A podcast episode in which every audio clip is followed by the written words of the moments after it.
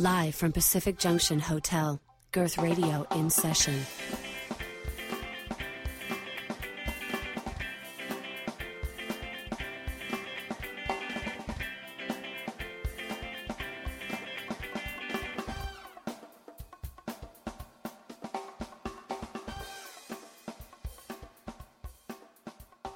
So things are good?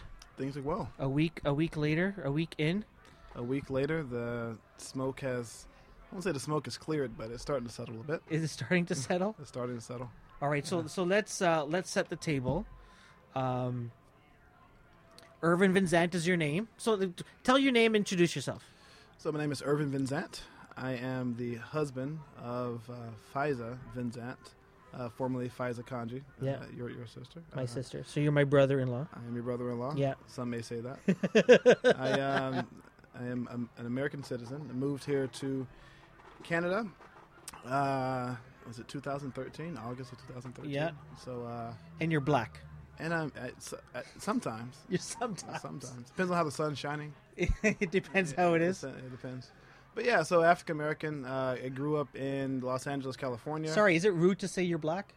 No, I actually prefer black. Okay. I actually prefer black. Okay. Yeah. All right. Yeah, I can explain that later on, but. Explain it now. Explain it now? Yeah. I closed my computer. I got no script. We're just chatting. So, I mean, some people disagree with the notion that blacks in America are all have ancestry that trace back to Africa. Some people disagree with that. And if you actually look at, do your research and talk to a few people, you'll find out that some actually have ancestry of the more aligned with the indigenous people, right? So yeah. There are textbooks, there are pictures and paintings that show indigenous men and women with wide noses, really really dark skin. Mm-hmm. The same way it would be in India, right? There are some fair-skinned Indians, some dark-skinned Indians. Sure. Yeah, and the Dominican and Cuba and lots of places, there are different shades of.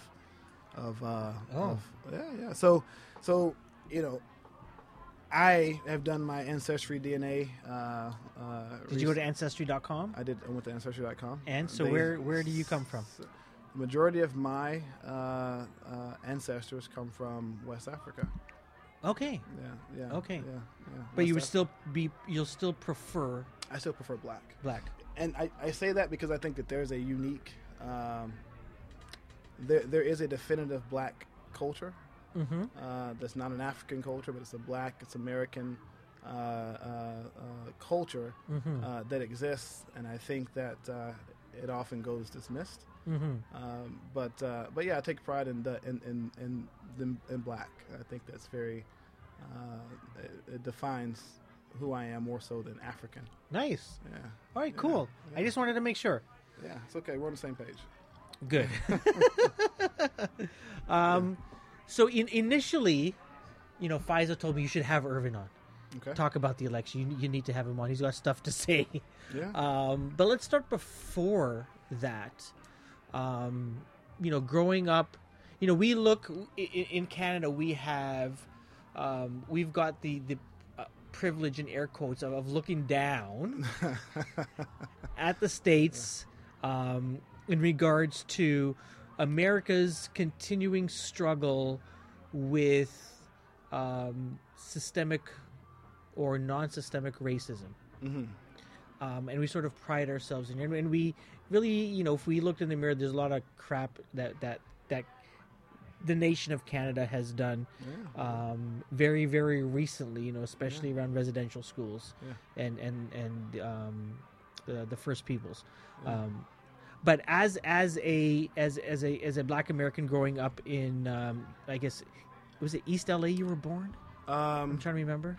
Yeah, West LA. LA. Yeah. The other side of the tracks. And then in Tennessee. Tennessee is where I went to university. Yeah. Tennessee is where you went. Yeah. And where was home? At Atlanta, just outside Atlanta. Just outside Atlanta, so northeast of Atlanta. So that's would that be considered the South? Yeah. Close to the South? Definitely the South, yeah. So how was it there? Was it how some of the media here would portray it, that life is tough there being black? It's you got to be careful and all that sort of stuff. Tell me about that. I think it's that's a deep question, right? So I can only speak from my personal experiences, right? Yeah. So I've had I'm not ignorant of the fact that I've had the benefit of a few things, right? I've had the benefit of having both parents at home and being black in America. I've had the benefit of being an athlete. So I played football most of my younger life. I played football in university as well, and that sports kind of cuts through some of the racial barriers that exist. But so I'm not ignorant to that fact that I've had some a leg up, probably more so than some other black people in America. But is it as bad as the media portrays? Yeah, I'd say worse. Really? Yeah. I'd say worse. And to explain what I mean, I think these sorts of things have gone on for a very long time, right? So we go back to let's go back to the Rodney King beating, for example. Yeah. So I lived in L.A. That was in L.A. Yeah. I lived in L.A. when that happened. And for... How old were you? Oh, gosh. How old was I then? Maybe... You're like a kid. Yeah, maybe 7 or 8. Do you remember? Do you remember feeling anything? I remember seeing... Yeah, I remember seeing it on the news over and over and over again. Mm-hmm. I remember how there was so much outrage in the city. Mm-hmm. It was an awful time. That incident ultimately resulted in my family and I moving out of L.A. just because of the rioting and the violence and everything that came afterwards. Mm-hmm. Just wasn't a safe place to be. But I brought up the Rodney King beating for a specific reason. For years, decades, people in the black community have complained about police brutality. They've complained about not being treated fairly by members of the police force or people in authority positions in general, right? And that actually is what gave birth to the Black Panther Party movement. It was more of here are a group of people that are going to help police and protect their neighborhoods. It evolved and formed into some different things later on, but their original purpose was just that. If the establishment is not going to protect us, we need to protect ourselves, right? So that's where the Black Panther Party movement came from. But for decades, people complained in the black community about how they were being treated unfairly, and it almost fell on deaf ears until that infamous video came out, right? Rodney King being tased, shot, and beaten with billy club, stomped, all those. And that was the first time the world, right? So not just people in the inner city in those black communities. It's the first time the world got to actually see. There's something about visuals that connect with people, right? So I can tell you something. Because if you don't see it, it's like out of sight, out of mind, right? Out of sight, out of mind. That's a very real thing, right? So people actually got to see that, and it was, unbelievable the effect it had on people in not only the black community but in all communities, white community, the youth, elderly people. No one wanted to see that, right?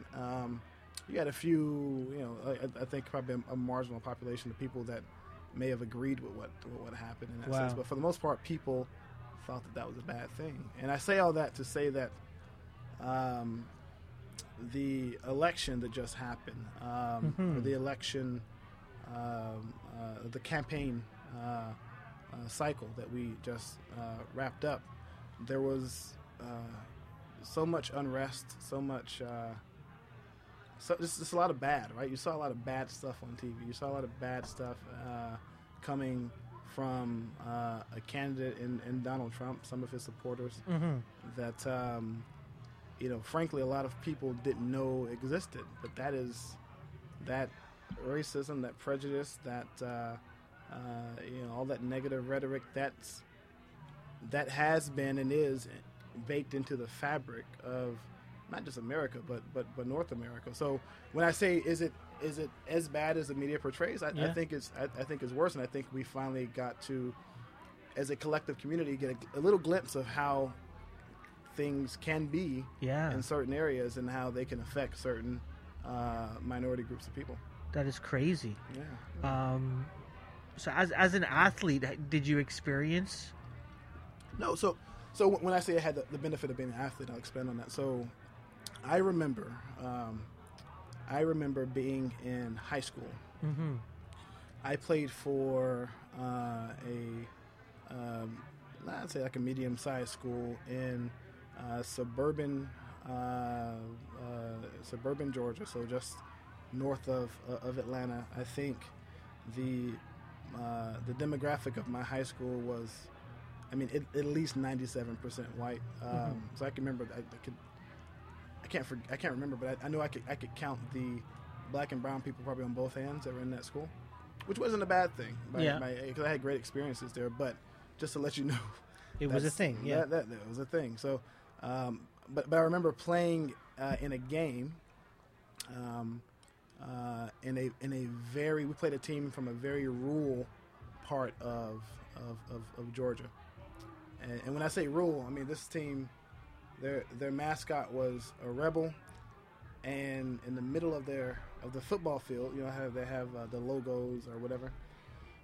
In the middle of the football field, it was a big rebel flag. Like that was the emblem of their team. Sorry, when you say rebel flag. Sorry, Confederate flag. Confederate flag. Yeah, rebel flag for those Southern people probably listening. But now there was a big debate maybe a year, 2 years ago about the Confederate flag flying somewhere, and they finally took it down. I think it was over a state capitol. What was that? What was that thing that just happened? Yeah, probably it may have been in South Carolina. That was the Confederate flag is the state flag of South Carolina. Yeah. So, and I think that it may have. And I remember speaking to you about it, and to me, I had no clue what it meant. Mm-hmm.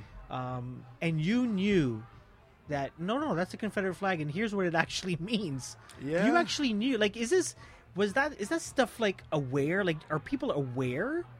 No, you know what? No, I don't. I don't think people are. And I think if the general population was more educated.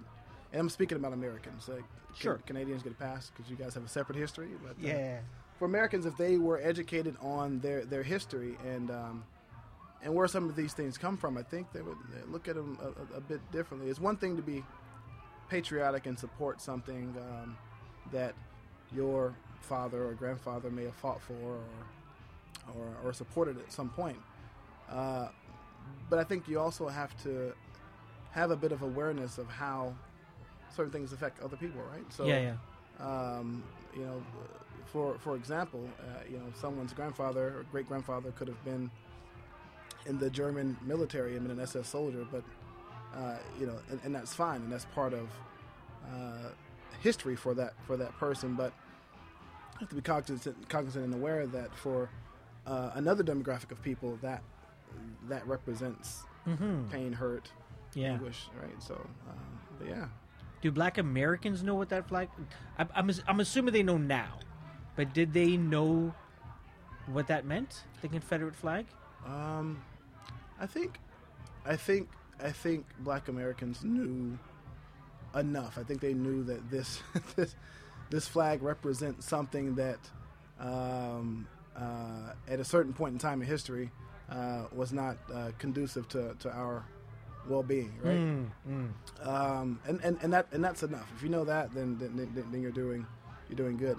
But in the same breath, I don't want to completely reduce the fact that, or completely ignore the fact that, like I said, for some people, for John Doe out there, whose relative may have served in the Confederate military and may have lost his life in the process, that flag may have a different meaning, right? Mm. So, it's just a level of understanding, mm-hmm. right, and conversation, I think, that has to happen because at the end of the day, everyone doesn't have bad intentions. But to answer your question, I think that the vast majority of black Americans understand that there is and there probably always will be a negative association with that with that flag, what it represents for black people. So you were talking about playing a game against one of these one of these teams. Yes. So middle of the field, Confederate flag, and in my mind, I'm already one of the few black people on my football team. This team's all white once again, which is fine. But add to the fact that there's a Confederate flag in the middle of the field, and I don't even know where I am. I'm in the middle of, rural Georgia somewhere. It was an interesting experience. Now, I had a really good game that game. Mm-hmm. Really good game. And there were a lot of people who supported our team, because this was like in the playoffs, who supported our team that actually lived in nearby counties where we were, right? So they weren't from... North Hall, which was where I went to school, but they were actually from another area. So had a great game, played really well. After the game, this big guy, broad shoulders, big bushy beard. I think he had a big what do you call it? Dip or tobacco? Mm-hmm. Chew tobacco in his mouth. Overalls, big boots. His overalls had Confederate flag kind of stitched on the front. At that time, if I were going to probably sketch out what a racist white person might look like from that area, it would have been him in my mind, right? Now I know that's passing judgment, but in my mind that's what I would have sketched out. So he comes walking towards me, and naturally I'm a little uneasy, but. He has a big smile on his face, and he gives me like this big hug and like lifts me off the ground. And in this really southern accent, he says, good game, that was amazing, and so on and so on and so forth, right? And so I, in that moment, I knew that there was a possibility for people to connect on different levels, be it sports, music, or whatever, mm-hmm. that could overcome, differences on race and other things like that. Because I'm sure that guy probably doesn't go around hugging lots of black people. They're just a guess, right?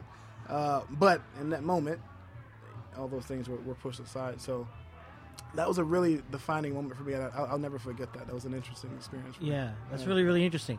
Yeah, yeah. Before Obama in 2008... there were mayors of cities that were black. Yeah. Washington, D.C., Atlanta. Yep. I'm sure there were governors that were black. That's true. Yeah. What was it like to have him first win the Democratic nomination and then run for president? Do you remember that time? Yes. For yourself, and what was the political climate like? That was probably the most... I've always voted. I've always made sure to vote. I think it's my civic duty to vote, and it's my ticket to complain, right? If I cast a ballot. So, but that year, 2008, I was more interested and more involved in politics than I had ever been. I registered formally with the Democratic Party. I held different meetups and election watch parties at my home, and I attribute a lot to the fact that here's a guy who kind of looks like me, right? Mm-hmm. So, yeah, I definitely remember that vividly. I mean, when he won when he got the Democratic nod from the DNC, that was big, because here, even if he lost, here's a black man who is kind of one step away from changing the course of history just by his presence, right? Mm-hmm. And you don't come across that often, right? And so to be a part of that was pretty amazing, right? So I think, you asked what was the climate like, right? So there was a lot of excitement amongst the black community. There were mm-hmm. a lot of you know, and I think about the black youth and the amount of people that became interested in politics simply because one man decided to run. I mean, it's an amazing thing. It was an amazing time. Mm. It was an amazing time. Lots of, I think he ran on the campaign slogan of hope, right? So I think there was a lot of hope amongst all people. And it's not just people in the black community, but all people, that this is, here is America taking a step forward as opposed to backwards, as it sometimes does. Yeah. Now, before that, there was this war on drugs, right? Now, was that a Reagan thing? Did that start with Reagan? Yeah. So Nancy Reagan, her whole, so that's where D.A.R.E. came from and things. I don't know if that touched That's where Canada. Where it came from? D.A.R.E., D-A-R-E. I don't even know what that means. Yeah. So it was this whole push for kids to just say no to drugs. Okay. Yeah. So it started there, and and it ended with Bill Clinton. So this bill. So back in 1994. So we talked a bit about the Rodney King riots, that being the reason why my family moved from LA, just because it got way too rough, and then going from that, to kind of present day where we have a black president. So between that time, we all know that there's been lots of violence, lots of unarmed black men being shot, killed, maimed, murdered, whatever you want to call it. A lot of that has happened in the past, but only recently because of the proliferation of media. Only recently because of the proliferation of the media. Now, to go back to 1994 when the American Crime Bill was passed. So this bill. So when we talk about the election and why Hillary lost. So I mean, it's a multifaceted question. So yeah, while we're on the topic of speaking about kind of the black experience and my experience in the black community, there are a lot of people in the black community that don't support Hillary Clinton specifically. So not just the DNC, but specifically Clinton. No, they are staunch Democrats. But when it comes to the Clintons, they may have been directly or indirectly affected by this crime bill that was signed by Bill Clinton in 1994. Yeah, this crime bill allowed, I think it was to the tune of $30 billion to be funneled to police forces, prisons, and different things that ultimately ended up it's unintentional consequences, I guess, of the bill, but it greatly affected the black community. There was a piece of the bill. It's called the 101 rule, 100 to 1 rule, right? So this 100 to 1 rule basically said that to use an example, right? If an individual is caught with 5 grams of crack, they're getting 10 years regardless, right? 5 grams is a good bit of any drug, right? But to achieve the same 10-year sentence with cocaine, you need 500 grams. So it's like a briefcase full of cocaine for that to equate to 10 years of prison time. So why is that? And some people think that it's all rooted in, not that anyone's out to, specifically target and imprison black people. I like to think that there's good in everyone. But I think that the support base that Bill Clinton had, right, so where a lot of his money came from, were private prisons at the time. So this American Crime Bill that funneled, that had in it $30 billion in dollars to spend in prison and different things, and specifically $9 billion that go to privatized prisons. a lot of people believe that this crime bill was a kickback for some of the earlier campaign support to help get him in office. So, you know, the overall imprisonment population doubled after this bill mm-hmm. was implemented. And a lot of those people that were imprisoned to justify the $9 billion that went to the private corporations like CCA, so Corrections Corporation of America, a lot of those people that were in prison were black and brown people. So here we are, fast forward from 1994 to today, and a lot of people still haven't forgiven the Clintons for that. And people ask, well, what hand did Hillary have in it? So Hillary is on tape and on record. She's campaigning for this and pushing this bill and talking about how wonderful it is. I mean, that's documented and recorded and understandably so, right?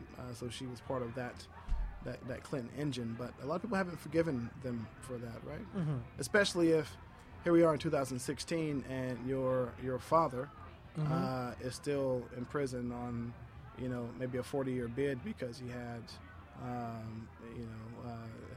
a crack charge back in 1996 or 1997. Right? Mm. So, you know, it's a very sensitive subject with a lot of people because it has ripple effects, right? When you lock up and imprison, and it's primarily men, right? So when you lock up and imprison so many black men and take them away from their homes, you leave behind single mothers, you leave behind kids without a father, and you also leave behind a lot of youth with no direction, right? Mm-hmm.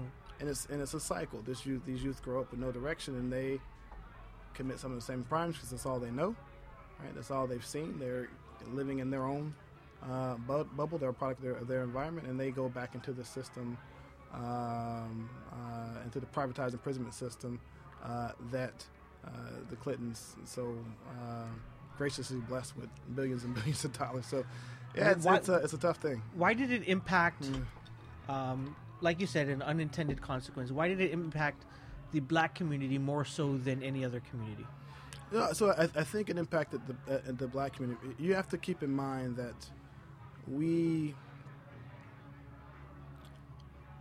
as a community, we you know, slavery. The Emancipation Proclamation was 1864. 65, I think, it was ratified. So slavery didn't stop. Like, you know, sure. Abraham Lincoln she signed this bill, and then everything just stopped. No, there are documented cases where people were still enslaved, even in as late as 1905, 1908, I believe. That's not that long ago, right? So 100-some-odd years ago. People in the black community have been fighting and struggling to kind of get back on a balanced playing field, and some have, and a lot haven't. It's difficult to break that cycle. So when you are in a community where no one in your family has ever graduated high school, let alone college. Literacy rate is low. You live in an economic desert, meaning that there are no there's no infrastructure in terms of jobs, resources, things like that. Right? It doesn't exist. Because who's going to build a Starbucks in the hood? Like, sure, it doesn't happen.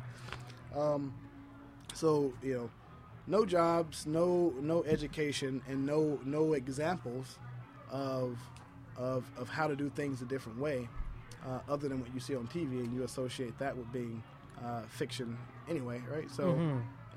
you do what you know, and it's a cyclical thing, and it's a tough hole to dig out of. So when this bill was passed, I think things like the 101 rule, I think things like mandating that over 100,000 police have boots on ground, you know, for whatever reason. I don't know why you need 100,000 more police when you know, the crime rate at that time had spiked, but it's not because of it wasn't because of street crime. It was targeted events that didn't necessarily affect the general population. When I say targeted, it's more related to gangs and more related to mafia, mob-related crime. So, but you put 100,000 street cops in communities.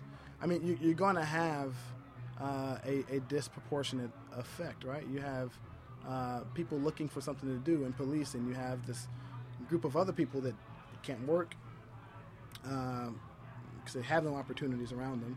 Mm-hmm. And I don't care who you are, you're going to put food on the table for your kids by any means necessary, right? Whether that's selling drugs or doing whatever you got to do. So it's you know, I think that was, it's kind of a perfect storm around that time. And it had it's on the tail end of, like I said, the crack era, where you have a lot of you also have a lot of people in the black community that don't necessarily acknowledge mental illness and things like that. So there's you know, a number of individuals that you know, suppress whatever issues they're dealing with or self-medicate through drugs. And this is a bad thing. So this is a really bad thing. And I don't think that the crime bill and the way it was written helped that scenario at all. I think it just made it worse. But do people, like, you remember that? You seem to me to be different. How so? And, maybe different's the wrong word, but you seem to be a student, okay, right? And, like, do people remember that? Because isn't it true that, you know, we always hear that people have short memories, right? And they've forgotten what, I mean, the people have forgotten that you know, under Obama, you know, all this drone stuff, you know, flying all over the place, you know, and people, you know, have issues with that and targeting American citizens outside of America, you know, and people have forgotten that. Haven't people forgotten 1994 and this crime bill? Like, so when you say someone's father has been in jail since 1997, do they link that to it's because of the Clinton family? No, you know what? I don't think that the average individual does, but I think the era that we're in, where communication flies at, you know, speed of light, and you're able to educate yourself on what you care about educating yourself on, right? Yeah. So if today, if I am a 13-year-old boy who, I know my father's in prison, and my mom's struggling. She's single. She's by herself, and I want to go on YouTube and see if there are other kids like me, or wonder, you know, why, you know, my dad's in prison and my friend's dad's in prison, and I got 3 classmates whose dad's in prison.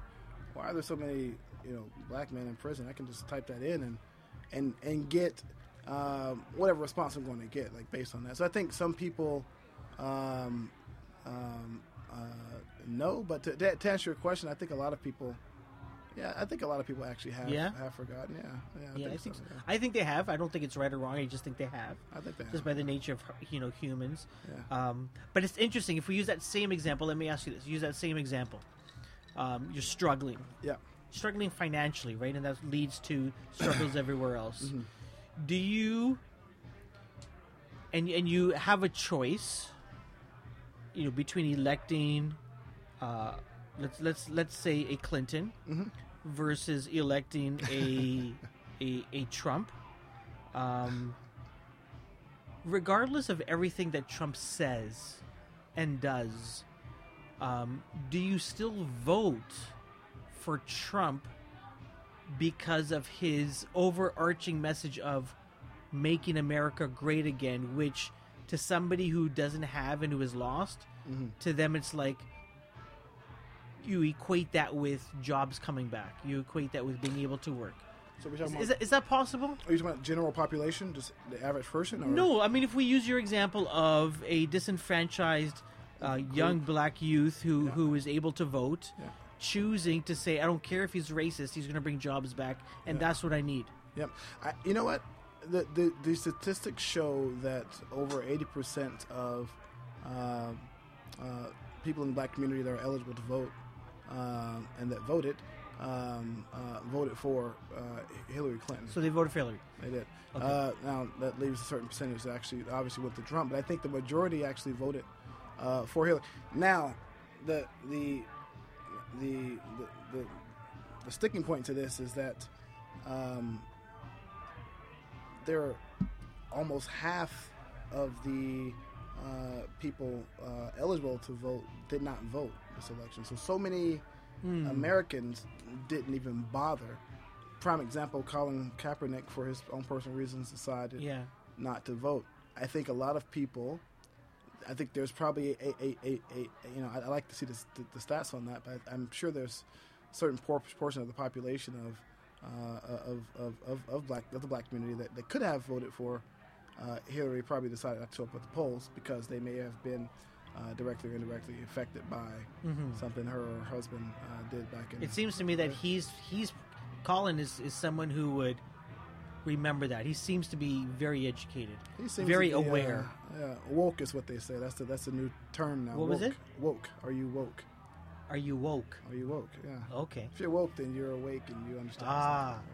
Yeah. He seems to be someone like that because I'll tell you this: I am in I support his right to kneel, to not to stand. Mm-hmm. I mean, it's like I said, I'm a Canadian looking down at the stage, but I think go for it. You know, if that's how you feel, that's go for it. Yeah. And it was interesting to see all the negative that he got for invoking his. Would that be a First Amendment right? Second Amendment, I don't know what it is, but first, I mean, it's a right that he is entitled to as a citizen, right? Yeah. So regardless, so he has the right to protest. He has the right to demonstrate how he chooses to demonstrate, as long as it's not in a violent manner. Mm-hmm. So you know, do I agree with him kneeling? I agree with the fact that he has a right to. Yeah. But, and this is only because I know I have close friends that have family in the military. I think that it, once again, like I used the example with the German SS soldier, and I think that his action, it definitely it affects other people in a very deep way. Yeah. And you can never, no protest is ever going to, not stir the pot to some extent, right? But sure. I mean, the march is happening now in exactly major cities. Exactly. Are exciting some people and are pissing other people off. Exactly. I mean, you need a bit of pain for there to be change, and I think that absolutely. And that it's unfortunate, but if you look throughout the history of the United States, I mean, before the Civil Rights Bill was passed, I mean, you had the incident on Edmund Pettus Bridge where people were shot, attacked by dogs, and it was a really bad thing. You had lots of protesters at that time being hosed down with fire hoses, which is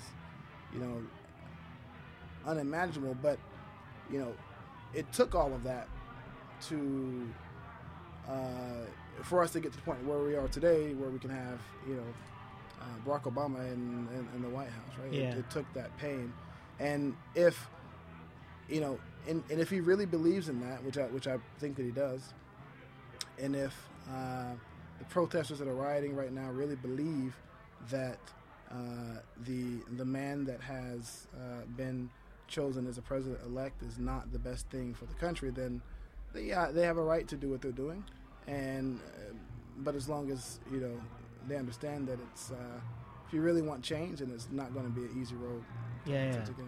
It's going to be tough. To take a little bit of a rabbit trail, it still boggles my mind that we sing the national anthem before sporting events. and that in baseball, at least, what is it? God Bless America. Is it God Bless America they sing? The seventh inning, sixth. Yeah. It boggles my mind. Yeah. Like I'm like, really? Like this is a freaking baseball game. This is a hockey. What are we doing? What is that? What does God have to do with this again? What is? What the heck does me being or not being proud of? What does the national anthem have to do with any of this? No, you're 100%. You're 100% right. I think there are a lot of things that go on now. You know, the world has evolved so much, and I think that there are certain remnants of the old guard that have not, you know, so to speak, evolved with that. And you know, for example, I remember growing up, and it was 8:30 before the school day started. Everyone in class, and this was like an elementary school, stand up and put your hand over your heart and sing the national anthem. And you would get in trouble if you didn't sing the national anthem. Like the teacher was like, you know, you would really be reprimanded if you didn't. And yeah, that's it, when I think about it now. Like I wouldn't want someone to force my son to pledge allegiance to something that A, he probably has no clue about. Doesn't understand, or B, maybe he doesn't agree with it. So I think the world has evolved a bit, and there are some things that still go on that don't necessarily make a whole lot of sense. I remember I have to ask Cosmere if they still sing the national anthem at school. I think they do. But I remember the Lord's Prayer in school, which at the time I had it didn't matter to me one way or the other. But when they took it out of school, it didn't matter to me one way or the other either. And if they were to take away the national anthem from the school, it wouldn't bother me one way or the other. Interesting. And if people stood up in arms about it, I would go, it's very interesting, you know, that you want the national anthem to be sung in a school, but that same school, you don't want them to teach your child about sex. You know, something that might actually help them. You as a parent, want to teach them about sex. Well, then maybe you as a parent should teach them about the national anthem. 100%. I agree with you wholeheartedly. That's another. Put them in scouts where they talk about that sort of stuff. That's another can of worms. Like what's taught in the schools. But you're absolutely right. So I'm just out of curiosity. So what do you think as a Canadian about Donald Trump being the president? I don't know. I'm still wrapping my. I've heard so many different things. You know, your analysis of why the black community hasn't forgiven the Clintons, and that played a part in it. This whole idea of this underbelly of racism in the States is another thing that I believe played a role. I believe that the power of what's the word I'm looking for? Not necessarily of media, but of personality, right? And Donald Trump's media personality played a role in that. I think because it was somebody named Hillary, AKA a female running, played a huge role in that. I think that all of these things, I think, you know, people looking and believing that these are two, in their opinion, unqualified, evil, whatever the word you want to use, people running, that a lot of people decided to stay home. You know, so I think a lot of this contributed. I think the audacity for the Clintons to believe that, or for the DNC, you know, all of that, to believe that certain states were safe and thus don't spend any money in there or don't go and campaign there. I mean, if she wins Michigan, she becomes a president or something, right? It's you know, I think all of this played a role, But it still seems to me that it's not that it's not real, but I'm only seeing it and experiencing it through the media. Mm-hmm. So for me, that's where it lives. That's where it lives. It's a media thing. It's yeah. Is it real? Like, I have no clue. So let me tell you then. So the United States of America, right? The very large place. I think 10 times the population of Canada, right? Yeah. If I'm not mistaken. So it baffles a lot of people that Donald Trump. It baffled me. I'm not gonna lie. I was at loss for words when, you know, I found out that I tried to stay up, but I couldn't. I have a little kid now, so I was tired. I went to bed. Yeah. And woke up and I looked at my iPhone on the nightstand, and I saw the CNN alert that said Donald Trump will be the next president of the United States. And I couldn't believe it for a number of reasons, right? But when I took the time to really sit in my thoughts and think about it, it makes perfect sense. Why does it make perfect sense? It makes perfect sense. The United States is a very big place. If you go back to the electoral map, and you see how it's kind of outlined in blue, and the large swaths of the middle are all red, and even some of the eastern part, like that red part, that quote unquote middle America section, like that's America, and it's and I think a lot of people, a lot of Americans forget that, especially when you reside in your own bubble, be it on the West Coast or the East Coast, but that is America. I mean, it's not a surprise that certain demographics are middle class white men and white women didn't feel like Hillary was speaking to them, right? They felt more so that Trump was speaking to them and addressing their concern. So when you sit and think about it, and you think about the fact that I think it's 24% of the U.S. population holds a college university degree, so that's like 1 out of every 4 people are have higher education, quote unquote. When you're in Mountain View, California, or Silicon Valley, or San Francisco, or you're in New York, or Boston, in different areas, and you are in your living room watching the election, surrounded by 10 of your friends, and you all have university degrees, whether it be master's degrees or bachelor's degrees. That's a unicorn. That, because if in the grand scheme of things, that's not representative of the entirety of America, right? So I think when you think about that, and you realize that, my ideals and my friends' ideals may not be representative of the masses, then it makes perfect sense. But the masses didn't vote, right? It was only, was it 60%, 50%? I don't know. What was the percentage of those eligible to vote actually? I think 58% or something like that, which is pretty high. Like when you compare it to Canada. Yeah. That's another. That's another podcast episode. I think I don't think we get 50%. When I say the masses, you have to, still a large population. Well, you have to look at the majority, the largest demographic that exists, right? Mm-hmm. In terms of the voting population, and that is the middle class white man. Mm-hmm. That's the largest demographic that there is. Black people only make up 1/5 maybe of the entire population. Mm-hmm.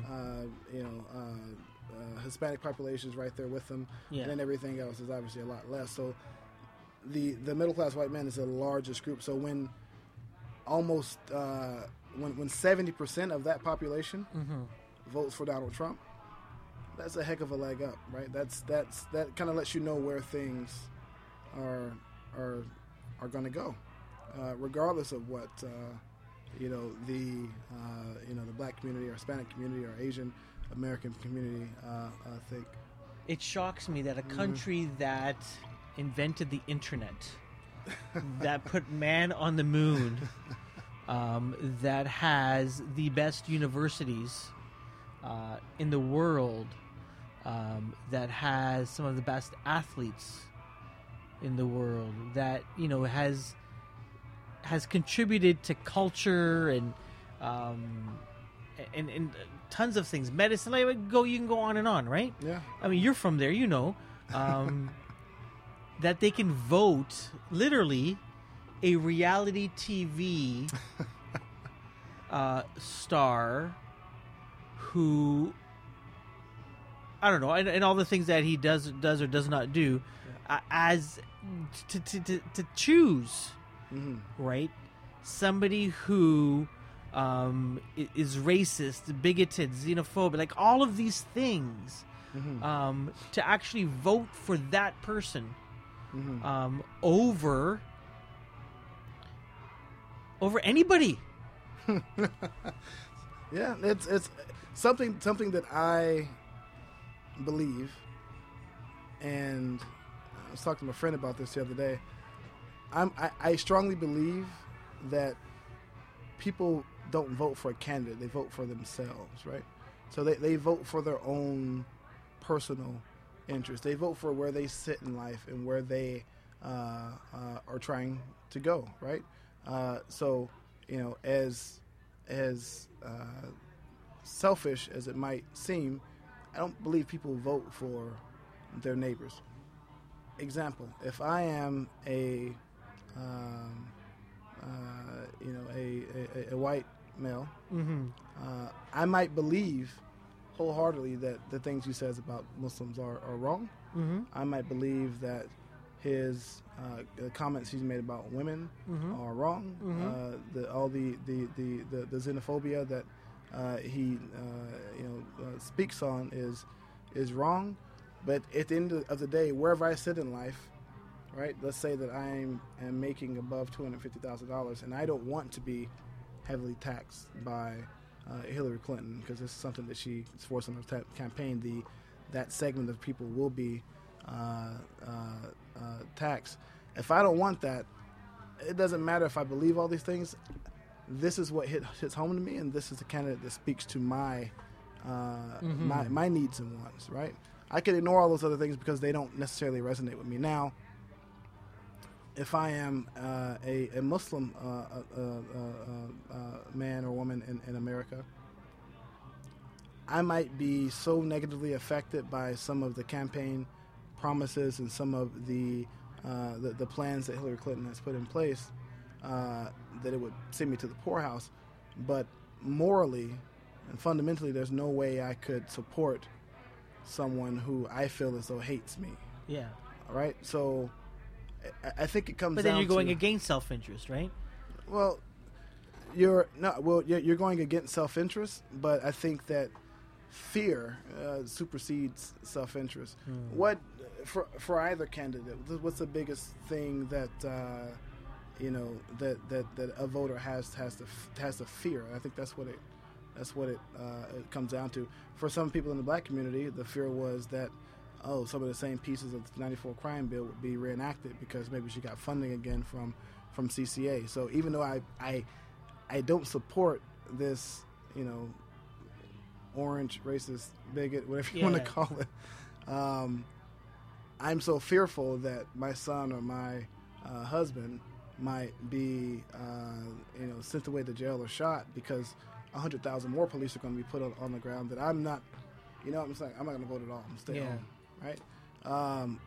I think a lot of people are voted out of fear, selfish fears, and not for their, for their neighbor, right? And I wish people did vote that way, but I don't think they do. It was interesting in Canada. People voted the other way, right? They didn't vote out of fear. They voted for. I don't know. They voted for like a sunny change. A sunny change. Yeah. It was interesting. But what?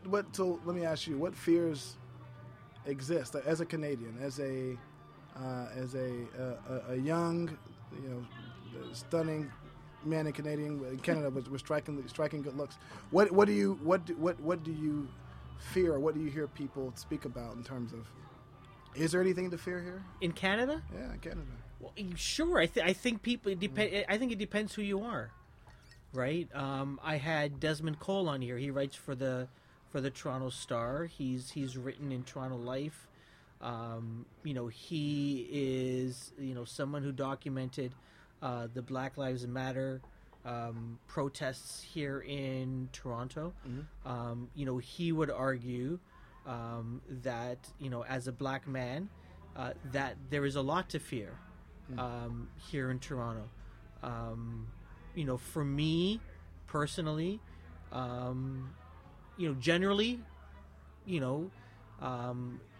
the fear would be I don't fear. I don't know. Maybe I'm still naive, but I would fear the oppression of science. I would fear, that sort of stuff. When Harper muzzled the scientists, who in Canada generally are federal employees. Mm-hmm. Because even our universities are publicly funded, right? Mm-hmm. Saying not to speak, you can't talk about what you found out or what you know. Mm-hmm. Stuff like that. Doesn't scare me, but it pisses me off. Mm-hmm. So there's these sorts of things. I don't mind paying taxes. I don't mind having roads that are safe to drive on. Mm-hmm. I don't mind having hospitals and a system of healthcare where. If you're sick and you need a operation or you just need to go see the doctor, get a prescription, that you don't have to take a loan out, mm-hmm. To do so. I don't mind that sort of stuff. Mm-hmm. I don't mind that universities are affordable, mm-hmm. In the grand scheme of things. Yeah. Yeah. These sorts of things. I don't mind having clean water.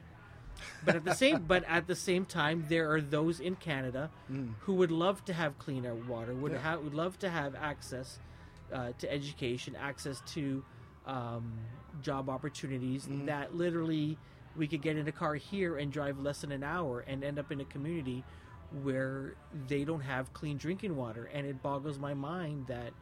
I don't fear it, but it upsets me. Mm-hmm. But in general, you said you don't really have any fears. Personally, no, right? Yeah. But I think that I've grown up in a place, in a home that has taught me that you personally, individually, you look out for yourself. But whenever you've got the opportunity to be part of something or do something that helps others, that's what you do. Yeah. You don't hoard. You share what you can, whether it's yourself or whether it's through electing representatives that stand for that sort of stuff. Yep. So I think that, and I hear 100% of what you're saying, and that's interesting to know, because that's your perspective, and that's how that's what you're experiencing today. Like, yeah. You're not fearful. And I understand there's people that don't, whether you're here or whether you're down in the States. Yeah. That think differently. Well, no, even here, for example, I'm sure that you could talk to someone of the Indigenous or First Nations community, and they might have a fear of, the disproportionate rates of being imprisoned or suicide or alcoholism, crime. Right? Yeah. So, and I guess it goes back to my earlier saying, I think people vote from the place that they're in and the interests that they have, and... and that is, and the unfortunate thing is in the U.S., there is a lot of fear, right? Mm-hmm. I mean, even, it's on the news the other day, there's some guy in Horn Lake, Mississippi, who said that he voted for Donald Trump because he was afraid that ISIS would overrun the U.S. and come into his house and kill him and his family. ISIS doesn't know where Mississippi is. I don't think ISIS has Horn Lake, Mississippi on their target list. I think that everyone tries to avoid Horn Lake. I've actually played football with a guy from there. It's very, very fun. But yeah, so people are afraid a lot for unjustified reasons, and that's what drove the election this year. That's nuts. Yeah. I mentioned Black Lives Matter. Yeah.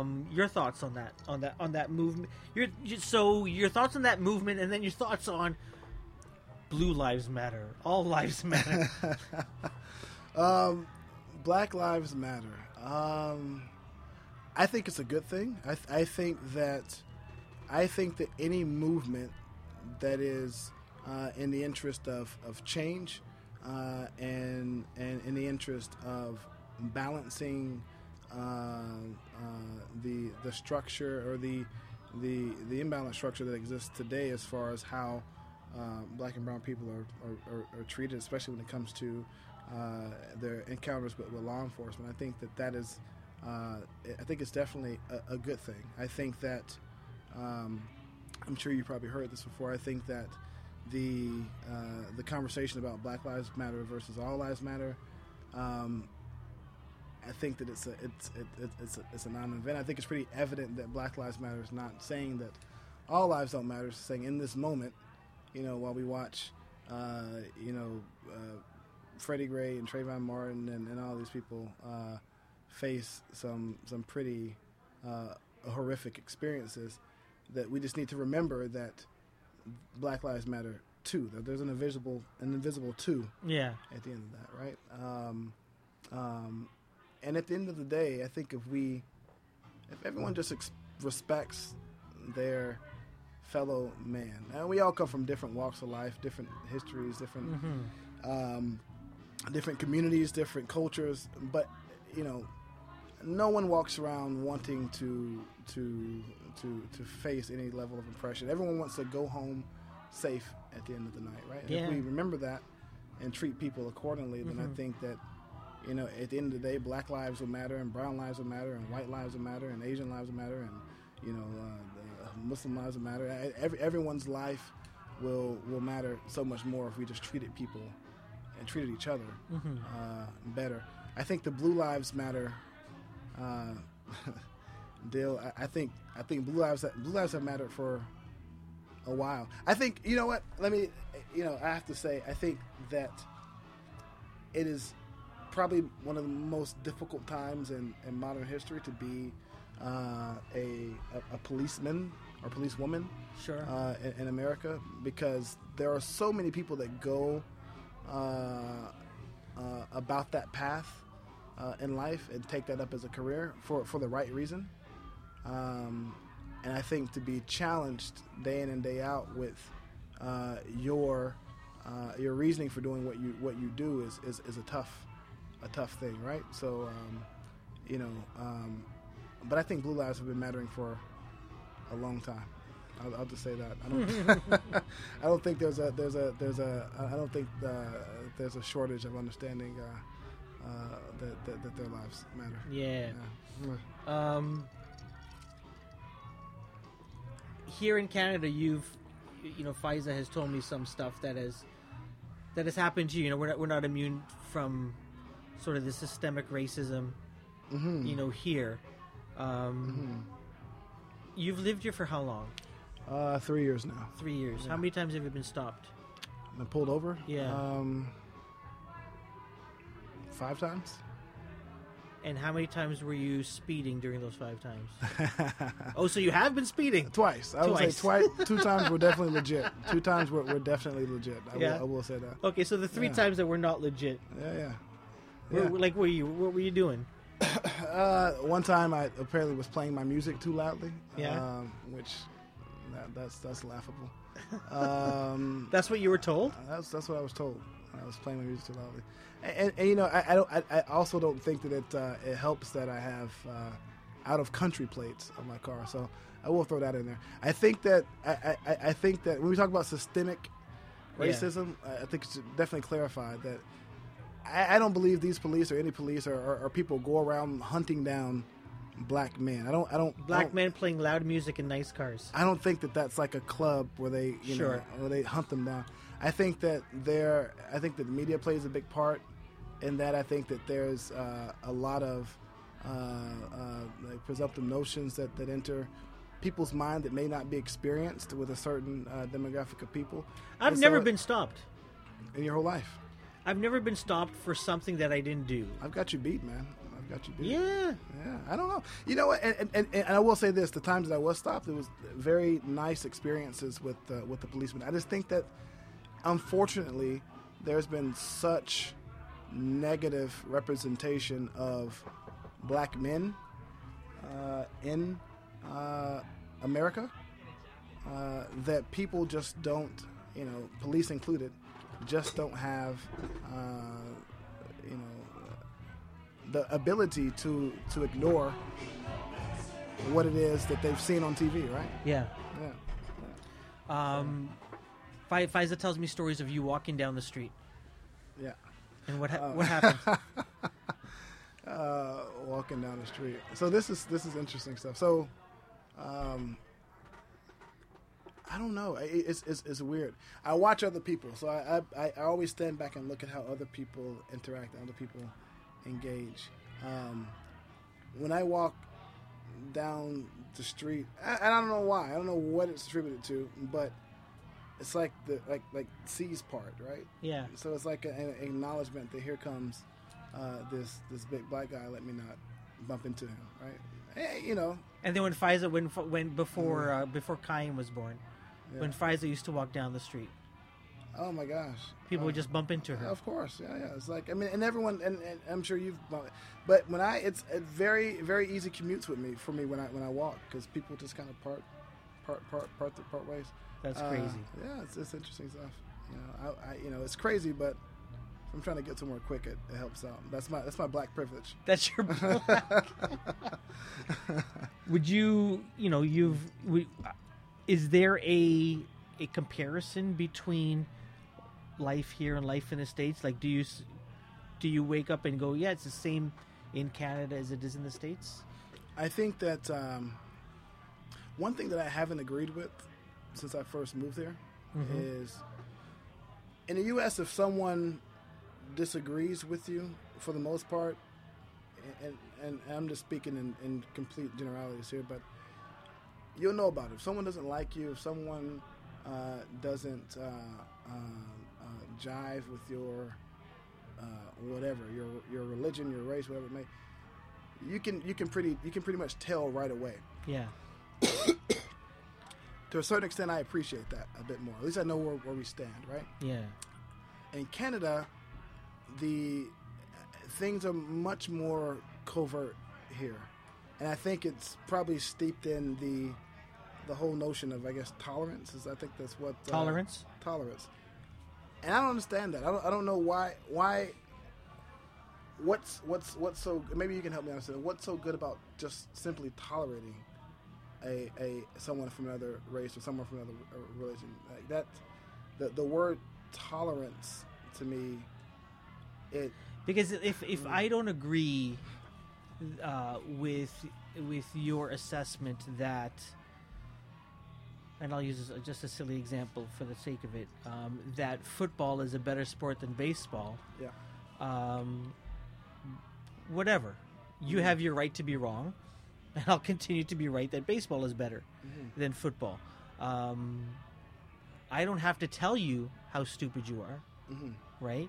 So if you then take that attitude and say, okay, you know, based on your political preference, based on your religious or non-religious affiliation, based on the color of your skin, if I take all of those and overlay that with the idea of tolerance, then I might not agree, but it doesn't matter. In the grand scheme of things, it doesn't matter. So if we are on the same team, it doesn't matter to me if you stand and pray or sit and pray. We're on the same team and we're here to win. And you can apply that, you know, whether if you support one party and I support another party, it doesn't matter to me because we have a quote unquote job to do. But this tolerance, right? Versus what you are I think are saying that in the States that is an issue and we need to resolve it. Like, you know, do we need to go and fight about it? Like, I don't know. Like, what's the? I think so. So to your point, yes, tolerance means that it's kind of agree to disagree. what I have, what I'm curious about, because maybe I just don't know and I haven't seen it, does tolerance allow for conversation to ever really happen? Meaning, are people simply not engaging and they just tolerate the existence of... Oh, I don't think there's... Yeah, so there's a difference in terms of tolerating someone's, what they believe in or who they are versus tolerating somebody for stupidity. Because being raised. So if my mom or dad, usually my dad, would say something that is, off color or racist or unknown to him, sexist or whatever, yeah. There's one thing to be tolerant of it in terms of we don't hate him for it. That's the tolerance there. Mm-hmm. But there is definitely conversation happening. Mm-hmm. Right? Mm-hmm. Yeah, absolutely. Heck, there was a time in my life that I was a conservative supporter, and I wasn't disowned by Faiza. Was that this last election cycle? But so I wasn't disowned. So that's the tolerance. Yeah. Right. Still my brother. I'm going to listen to what he has to say. Yeah. So I understand. Yeah. Where he is coming from. But these are both examples of. So that is meant that is what tolerance is. Okay. Right. Yeah. But at the same time, I don't think unless it's around election time, no one goes around wearing their political affiliation. Mm-hmm. In the States, oh yeah, for sure. My goodness, on all the bumper stickers, all the cars have bumper stickers. For sure. Here, I don't see that here. I don't see Canadian flags on all the houses everywhere. You go down to the States, there's a whole industry around making American flags. Yeah. So is that notion of tolerance, does that result in people being more covert about their stances on certain... No, I think it's a society that is pluralistic. I think it's a society that allows for dissension. I think it's that type of place. Mm-hmm. I think that's a little bit of Canada there. Mm-hmm. We don't have to. I don't wear a poppy, not because I don't support the notion of people protecting Canada. Mm-hmm. I don't support a poppy because I don't see a need for me to wear a poppy in order for me to believe something. You're afraid of pins, and those things always fall off. I don't like it when people say if you don't wear a poppy, you don't support. No. Mm. What the F does a poppy have to do with anything? Mm-hmm. I've had, my last guest last week was a major. Mm. I've had two people from the military as guests on, and I only say, and I don't want to be like one of those guys that says I've got friends who are, but I don't. I don't see how a poppy proves to anybody anything. Mm-hmm. I will donate, but wearing a poppy doesn't. What does that do? It doesn't do it for me. I don't see the point in me. Other people can wear a poppy. I don't see the need of wearing a poppy. Interesting. I guess it's like the same thing as when the terrorist, well now known to be a terrorist attack, happened in France. You go on Facebook and you see everyone's avatar. Change to the French flag and stuff like that. But what does that, what does that really mean though, right? Yeah, absolutely. Yeah. Really mean? So I have no problem. Yeah. I remember I changed my, back when they had, oh my goodness, what was it in Egypt and maybe Syria? Oh, the Arab Spring? Arab Spring. Yeah. I changed my avatar green. I think that was the thing. Yeah. I changed to green because I supported that movement. And so there's things that I'll do, things that I don't do, but I don't think... But it's all rooted in your genuine care about the... Yeah, exactly. Yeah. And just because I don't do something or other people don't, just because I don't wear a poppy, for example, doesn't mean I don't support. Gotcha. You know, gotcha. It's I just don't want to wear a poppy. Yeah. So back. So when you, I think we touched it. So tolerance. So I appreciate your explanation of what tolerance means in Canada, because it definitely helps me understand it a bit better. But I also wonder if, right? So Faiza taught me about this. We keep saying Faiza. That's your sister, Faiza. So, but she taught me that Canada is a mosaic, whereas the U.S. there's always there's this the notion that the U.S. is a melting pot. So one being kind of a a blending, like taking blue and yellow and turning it into green in the U.S. Yeah. Versus blue and yellow existing and coinciding. Yeah, absolutely. Next to each other. Yeah. So, but which is better? Like, is it better to become one nation under one focus and under one mantra, or is it better to stay? Cause I mean, I'm just curious. Cause I one thing I've heard since I've been here is that, no one really knows that there is a true Canadian identity, right? Okay. So this is so. There's this lady, Kelly Leach, I think is the way you pronounce her name, who's running for the Federal Conservative Party, who says that the overwhelming one thing that she hears is the need for this Canadian identity, and underlying all of that is her, and I don't want to speak out of ignorance, but from what people have told me and texted me privately, that she is racist, and this is what people have told me. Now, is there a need to have a Canadian identity? Is there a need to have and not saying Canadian, but is there a need to have a formal outline of all of these things? And why are we having these conversations?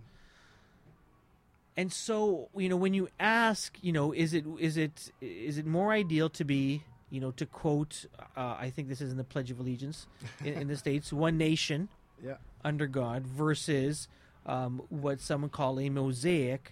My question back would be, well, it depends on what your... on an individual level, which one you would like better. But two, in the overlying scheme of things, the U.S. is in a position today in the world as, having the one of the strongest economies, one of the strongest military, and having a position of authority in the world. In Canada, there is not. In a lot of, in the majority of countries, there isn't that. And but you will see in countries that are still developing, that are going for that one nation. What do you see? You see a lot of civil war. You see a lot of strife. You see a lot of tribes warring against each other because of this notion of one, right?